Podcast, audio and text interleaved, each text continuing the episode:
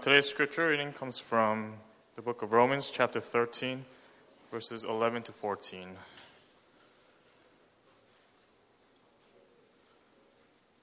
That's Romans, chapter thirteen, verse eleven to fourteen. Please stand for the reading of God's word.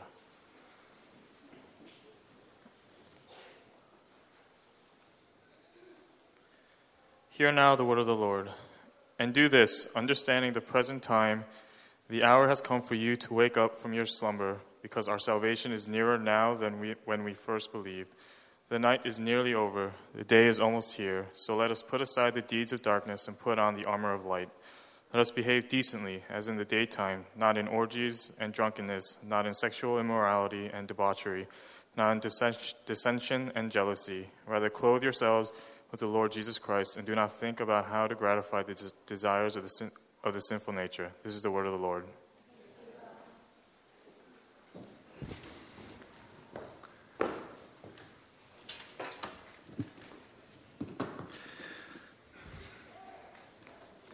Hello, everybody. It's good to see all of you for the last the Sunday service of two thousand fifteen. Every time a year ends, or actually, right after Christmas, everybody always says this line, I can't believe this blank year's over. And it's the same for two thousand fifteen, isn't it? Every time we come to year's end, the thing that comes into our mind is, wow, I can't believe two thousand fifteen is over already. What have you done with yourselves? You know, and so we're thinking, what have we done this whole past year? What has transpired? What happened? And I think it's a good question to ask. Honestly, at the end of every year, if we do ask that question, it's healthy, because we get to see not only our accomplishments and successes, but we get to see our mistakes and failures a little bit apart from when it actually happened. So what has happened to you this past two thousand fifteen? When I think about myself, two thousand fifteen, so the beginning of this past year, I was still a college pastor. And I was wondering how I can get college students signed up for the winter retreat in January. So much has changed. And so even now, we are wondering, I wonder how many college students are going to sign up for this winter retreat. How many EMers are going to sign up? We actually have a really great place uh, that we mentioned, I think, earlier, but I don't know if Jubin mentioned it. But we rent uh, a hotel, and it's just fifteen minutes down, ten minutes down if, if I'm driving, but fifteen minutes down, seventeenth South, and it's right on uh, it's right on seventeenth South. It's uh, where is it? East Rutherford, and it's a great hotel. It's a great it's a great place, and they close off the whole uh, conference room for us, so we're still kind of secluded from everybody. And they give us nice meals. It's a wonderful place because even if you're working and you wanted to join us at night, you could come and join us at the hotel at night for the evening service. But if you could stay for the whole retreat, it's really wonderful. We have wonderful programs. And I think retreats are where you actually get to know people. It's so hard, and we're going to try we're going to try to fix this, but it's so hard to really get to know people right after service on Sunday. And I think we have a good number of people that we should know each other. I grew up in a church similar, a little bigger than the size of this ministry now, and we knew everything about everybody. You know, we said hi to everybody, and it was like, I think that was a really nice kind of environment to grow up in. And I guess the challenge is, do you know everybody here? Do you know what's going on in their lives? And it's important that we do. It's important because we are a family. We've been called to be a family, so we should know what's going on in each other's lives, so that we can pray for each other, so that we can have a concern for one another, and that we can really support and encourage one another. two thousand fifteen is almost over. What is the one of the most important things you have learned this year? What's one of the most important things that you've experienced this year? And I became the head pastor here in August, and I remember going through um, a sermon series on Ephesians. And I don't know if you were here for that. Many of you probably have been. Otherwise, it's on the internet, and you may have listened to it.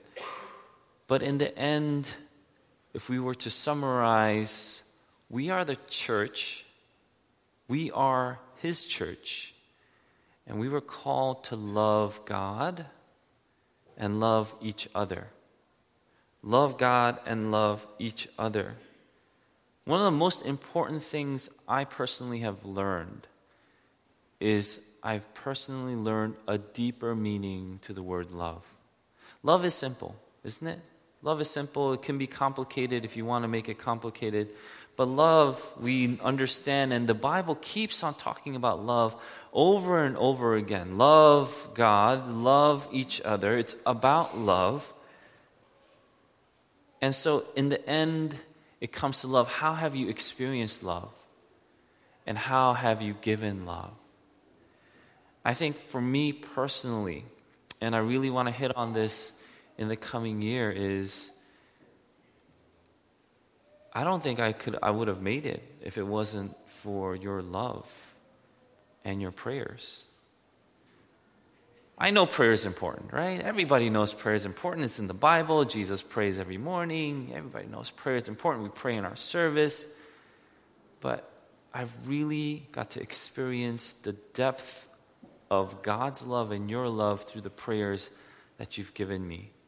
And I cherished the morning prayers that we've had. I cherish the prayers right before service.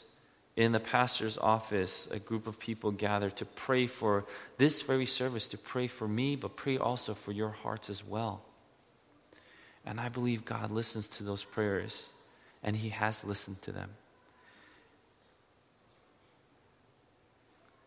The beginning of this passage talks about waking up from slumber. And I talk about love because right before the passage, Paul talks about love. It's all about love. It's all about love, sure.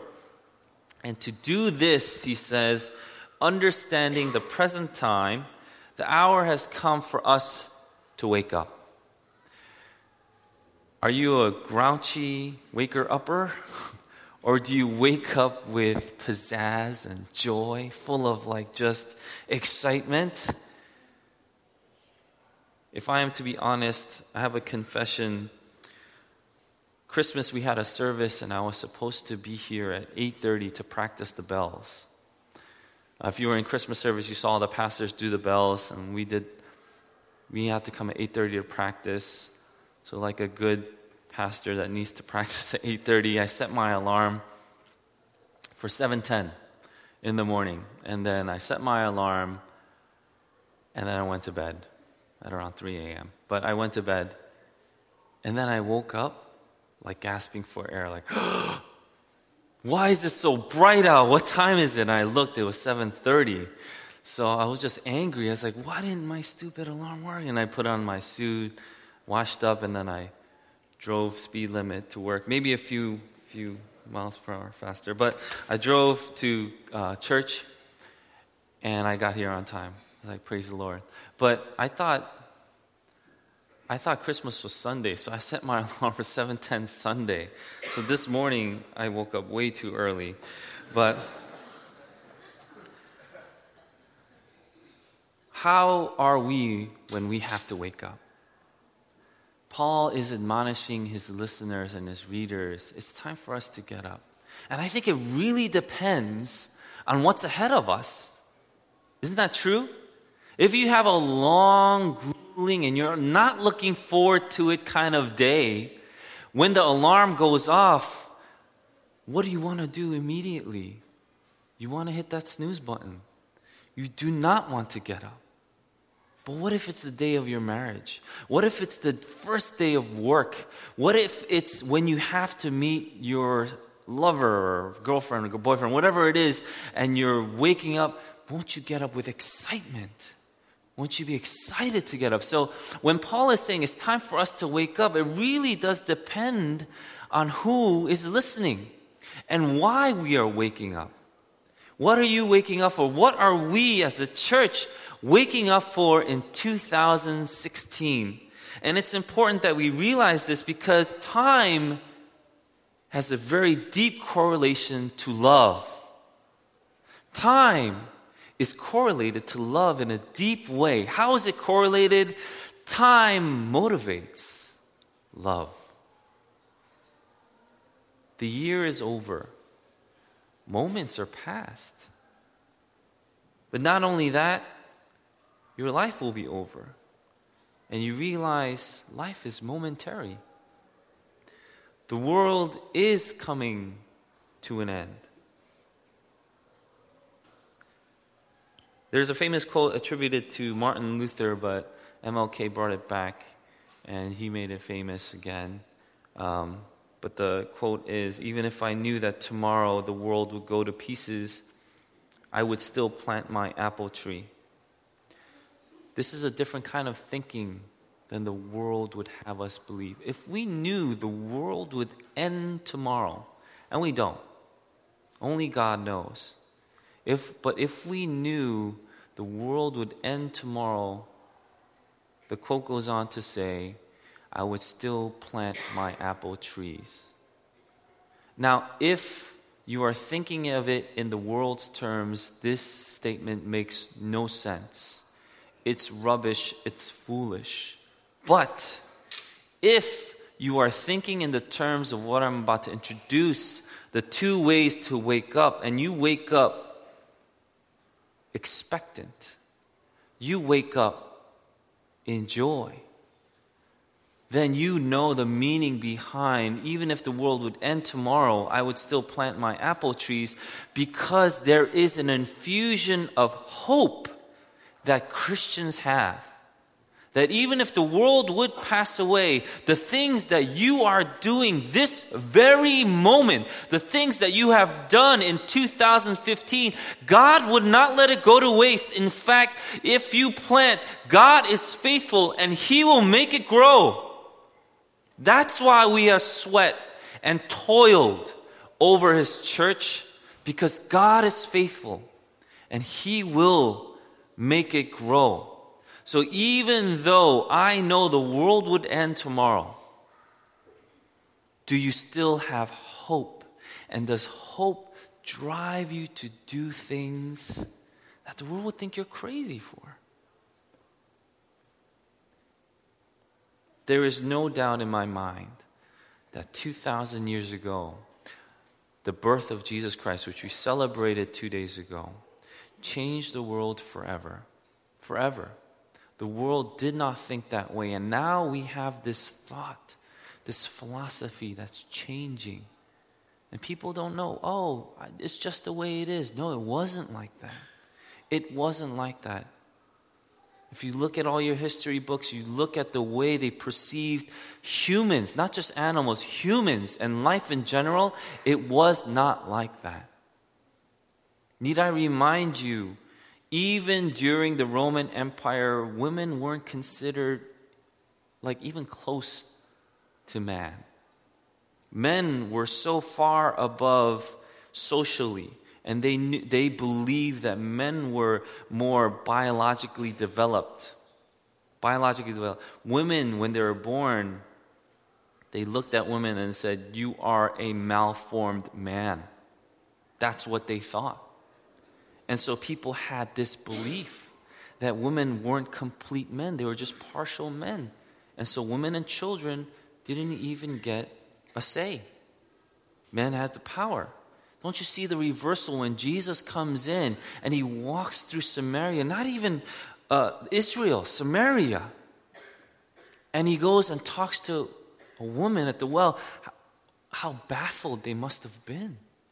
Like, why are you talking with her? Why are you wasting your time? And in fact, the first missionary that Jesus sends out is a woman.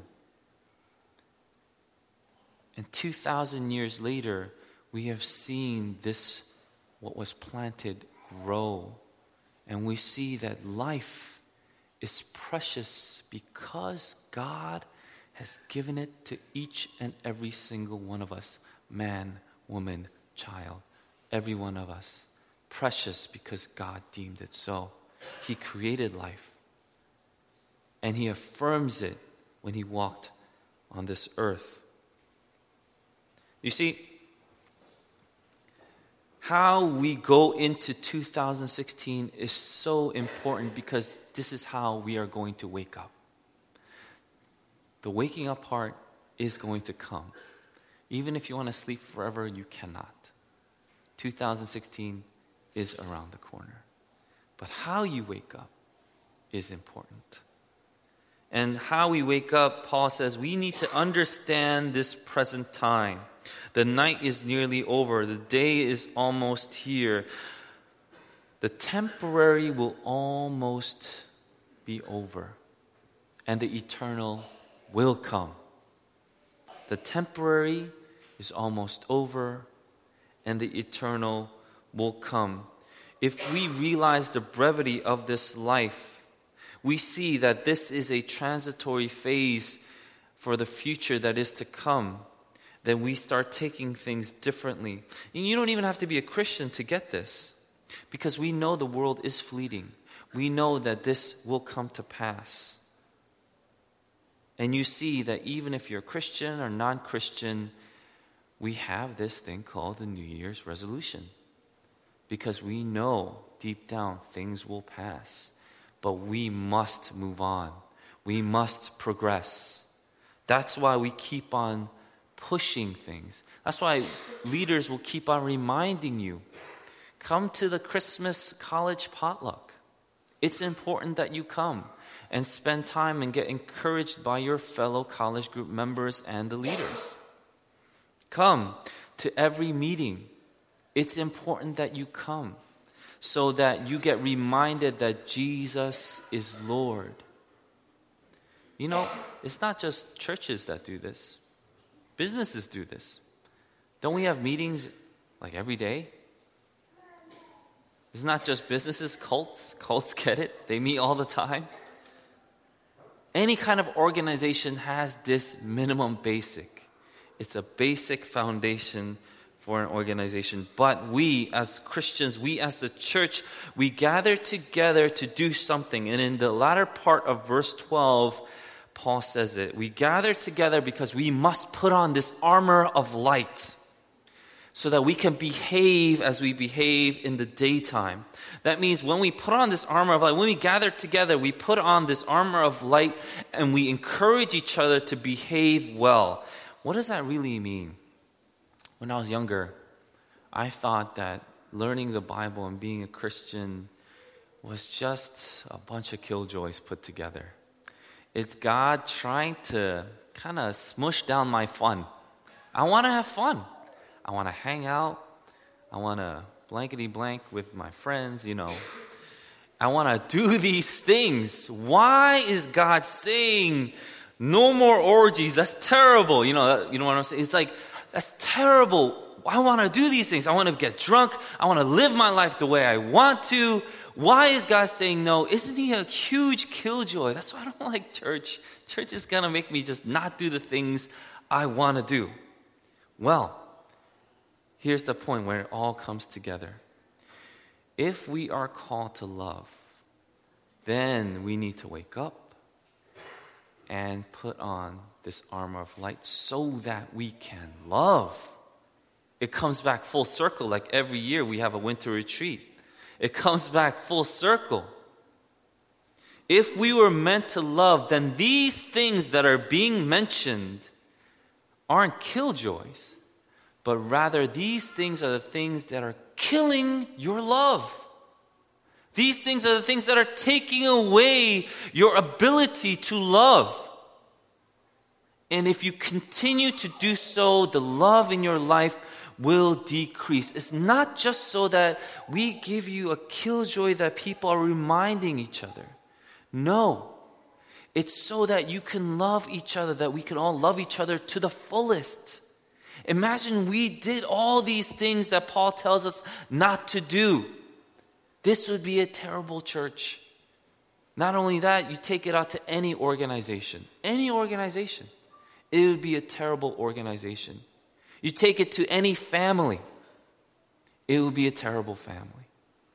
So we remind ourselves, I know the flesh wants these things, and somehow we are sometimes drawn to these things. But instead of being drawn to that, I want you to put on the armor of light so that you can remind yourselves, this is not what we're living for, because in the end, this doesn't lead to love. It leads to death. If we continue on this path, it leads to death. And so we don't want to go into the path of death. We want to go into the path of light, life, and love. And so Paul is saying, remember who you are. In Romans six, he already said you are dead to sin. But here in chapter thirteen, he is saying, remember who you are. And that's important, because even Jesus, when he taught Peter, and in uh, the first chapter of Second Peter, Peter says this, "So I will always remind you of these things, even though you know them and are firmly established in the truth you now have." Look, you're Christian. You can say, I get it, I get it. Do I still need to come out and listen to this again? Don't do this, don't do this, but rather do this, do this. And Peter is saying, I will, even though you know it, I will still always remind you. Church isn't always about experiencing some new, new thing like, oh my goodness, wow, that was so deep, that was so powerful. I'm so glad I came. I can't wait till the next week. And so I hear a new amazing revelation. But church is also about reminders. You know this. Sure you do.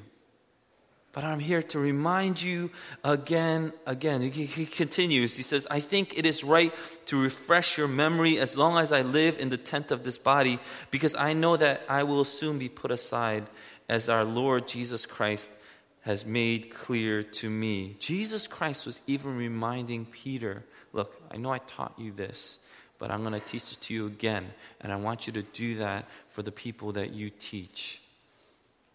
Even Jesus. And Peter says, and I will make every effort to see that after my departure, you will always be able to remember these things. Why do we keep on reminding each other? You know, in our mission and vision statement, I preached about what the Hebrew word for teach is, right? The root of the Hebrew word for teach is the same as to learn. If you're going to learn it, you have to teach it. It has the same root. And then I finally said, it also means, in the Bible, this same root to teach and to learn also means to make a thousandfold, to bear fruit. So what are we reminding? Why are we why are we going through this repetition? Don't do this, don't do this, but do that, do that. And if any I, I think there are a few teachers here, but if you're a teacher, you know. Repetition is part of teaching. It's actually a very important part of teaching. You repeat over and over again. That's why when you're a parent, you continue to repeat to your child what are the good ways, what are the right ways in which you want that child to grow. And so it is the same.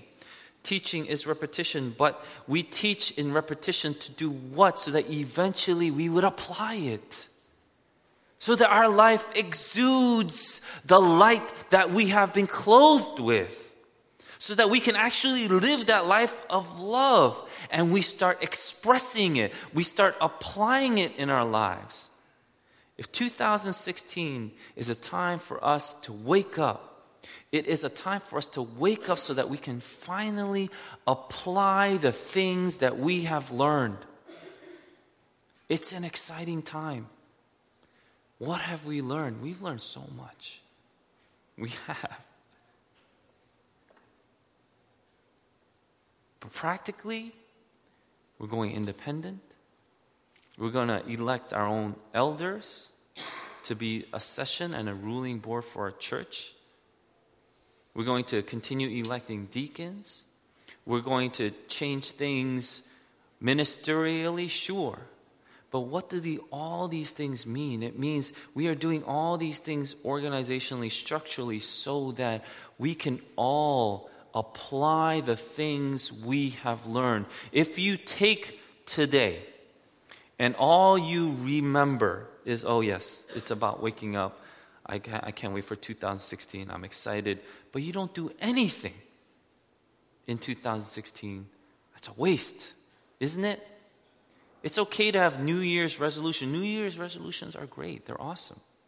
I have one. It's to eat less. But I don't know how hard. That's really difficult. It's really difficult. So it's to eat less and to portion control. Um, I don't know if I'll make it. But anyway, if we have a New Year's resolution and you don't apply it to your life, then that New Year's resolution is rubbish. It's garbage. It's meaningless. If you take what we have learned in two thousand fifteen and we don't apply it to launch into two thousand sixteen, it's a waste. It's another wasted year. We're going to get to the end of two thousand sixteen and we will say again, wow, can you believe it? two thousand sixteen is already over. My challenge is this. Let's not end up like that. Let's launch into two thousand sixteen with vigor, with energy, but because we have been given hope. Don't you see every single thing that is happening here? God was a mastermind, and he put all these pieces together. He took pieces apart, he put them together, and we ended up here where we are now because God is good, and he is building this church. And so with what he has given us, we have enough to launch. So let's do that. In two thousand fifteen, we praise God for all that he has given us and prepped us with. But two thousand sixteen, it's time for application. It's time to apply what we have learned, what we have been prepped with, and launch into the new year. Let's pray. God, we want to thank you for all that you have done in two thousand fifteen. We remember, Lord God, the good things that we have been blessed by. We remember how much you have given us. And even though we walk through the valley of the shadow of death, Lord God, you were with us, and you are with us now. And so we thank you. And as we approach two thousand sixteen, we want to approach it the way you admonish us to do so, to wake up from our slumber, but to do so with hope, vigor, excitement, expectant to see what you have in store for your church. And so we thank you, God, and we lift up our lives to you, saying, Lord God, use us. Use us for your glory. Build this church so that the name of Jesus will be made great in this place. In Jesus' name we pray.